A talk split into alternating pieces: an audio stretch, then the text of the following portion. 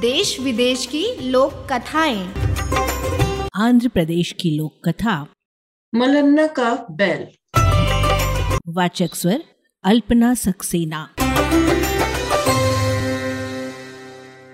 मलन्ना किसान का बैल खो गया।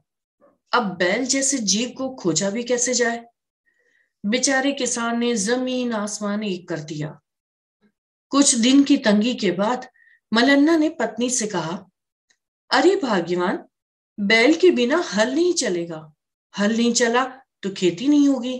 खेती नहीं हुई तो अनाज कहाँ से आएगा? अनाज ना आया तो पेट कैसे भरेगा? मलन्ना की पत्नी बेहद चतुर थी। पति से बोली, बैल तो खरीद ही लेते हैं, परंतु तुम ठहरे बुद्धूरा। मैं भी साथ चलूँगी। मलन्ना को क्या आपत्ति हो सकती थी? दोनों बैल खरीदने जा पहुँचे। मेले में घूमते घूमते मलन्ना की पत्नी ने अपना बैल पहचान लिया। चोर महाशय बैल बेचने आए थे। मलन्ना ने बैल पर अपना दावा जताया तो अच्छी खासी बहस हो गई। चोर अपनी बात पर अड़ा था। बार बार यही कहता था, तुम्हारा बैल मेरे बैल का हम शक्ल होगा। तभी मलन्ना की पत्नी ने बैल की आँखें ढाप कर कहा यदि यह तुम्हारा बैल है तो जल्दी बताओ यह किस आँख से काना है। चोर ने चतुराई दिखाई और झट से बोला, इसकी बाई आँख खराब है। अच्छी तरह सोच लो, पछताओगे।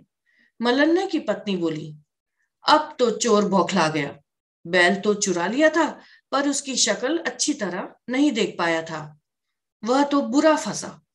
अनुमान से बोला, नहीं नहीं, इसकी तो दाई आँख खराब है। मलन्ना ने सारे बाज़ार को बुला लिया। सबके सामने बैल की आँखों के आगे से हाथ हटाया गया। बैल की दोनों आँखें ठीक ठाक थीं। चोर रंगे हाथों पकड़ा गया। उसकी जमकर पिटाई हुई। मलन्ना और उसकी पत्नी अपने खोए हुए बैल को लेकर खुशी खुशी घर लौटे। अभी आपने सुनी आंध्र प्रदेश की लोक कथा मलन्ना का बैल। संकलन करता भोला यामिनी। ऑडियो प्रस्तुति रेडियो अर्पा